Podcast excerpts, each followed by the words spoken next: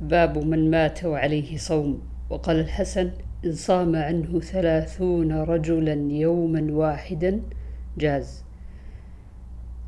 عن عائشة رضي الله عنها أن رسول الله صلى الله عليه وسلم قال من مات وعليه صيام صام عنه وليه. وعن ابن عباس رضي الله عنهما قال جاء رجل إلى النبي صلى الله عليه وسلم فقال يا رسول الله إن أمي ماتت وعليها صوم شهر أفأقضيه عنها؟ قال نعم. قال فدين الله أحق أن يقضى. عن ابن عباس قالت امرأة للنبي صلى الله عليه وسلم إن أختي ماتت. وعنه قالت امرأة للنبي صلى الله عليه وسلم إن أمي ماتت. وعنه قالت امرأة للنبي صلى الله عليه وسلم إن أمي ماتت وعليها صوم نذر. وعنه قالت امرأة للنبي صلى الله عليه وسلم ماتت أمي وعليها صوم خمسة عشر يوما. باب متى يحل فطر الصائم؟ وأفطر أبو سعيد الخدري حين غاب قرص الشمس. عن عاصم بن عمر بن الخطاب عن أبيه رضي الله عنه قال قال رسول الله صلى الله عليه وسلم إذا أقبل الليل منها هنا وأدبر النهار منها هنا وغربت الشمس فقد أفطر الصائم. عن عبد الله بن أبي أوفى رضي الله عنه قال كنا مع رسول الله صلى الله عليه وسلم في سفر وهو صائم فلما غربت الشمس قال لبعض القوم يا فلان قم فاجدح لنا. قال يا رسول الله لو أمسيت. قال انزل فاجدح لنا. قال يا رسول الله فلو أمسيت. قال انزل فاجدح لنا. قال إن عليك نهارا. قال انزل فاجدح لنا. فنزل فجدح لهم فشرب النبي صلى الله عليه وسلم.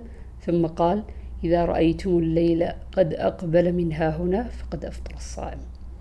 باب يفطر بما تيسر عليه بالماء وغيره. عن عبد الله بن أبي أوفى رضي الله عنه قال سرنا مع النبي صلى الله عليه وسلم وهو صائم. فلما غربت الشمس قال انزل فاجدح لنا. قال يا رسول الله لو أمسيت. قال انزل فاجدح لنا. قال يا رسول الله إن عليك نهارا. قال انزل فاجدح لنا. فنزل فجدح. ثم قال إذا رأيتم الليل أقبل منها هنا فقد أفطر الصائم وأشار بإصبعه قبل المشرق. باب تعجيل الإفطار. عن سهل بن سعد أن رسول الله صلى الله عليه وسلم قال لا يزال الناس بخير ما عجلوا الفطر. عن أبي أوفى رضي الله عنه قال كنت مع النبي صلى الله عليه وسلم في سفر فصام حتى أمسى. قال لرجل انزل فاجدح لي. قال لو انتظرت حتى تمسي. قال انزل فاجدح لي. إذا رأيت الليل قد أقبل منها هنا فقد أفطر الصائم. باب إذا أفطر في رمضان ثم طلعت الشمس. عن أسماء بنت أبي بكر رضي الله عنها قالت أفطرنا على عهد النبي صلى الله عليه وسلم يوم غيم ثم طلعت الشمس. قيل لهشام فأمروا بالقضاء؟ قال بد من قضاء. وقال معمر سمعت هشاما لا أدري أقضوا أم لا. باب صوم الصبيان. وقال عمر رضي الله عنه لنشوان في رمضان ويلك وصبياننا صيام فضربه. عن الربيع بنت معود قالت أرسل النبي صلى الله عليه وسلم غداة عاشوراء إلى قرى الأنصار من أصبح مفطرا فليتم بقية يومه ومن أصبح صائما فليصم.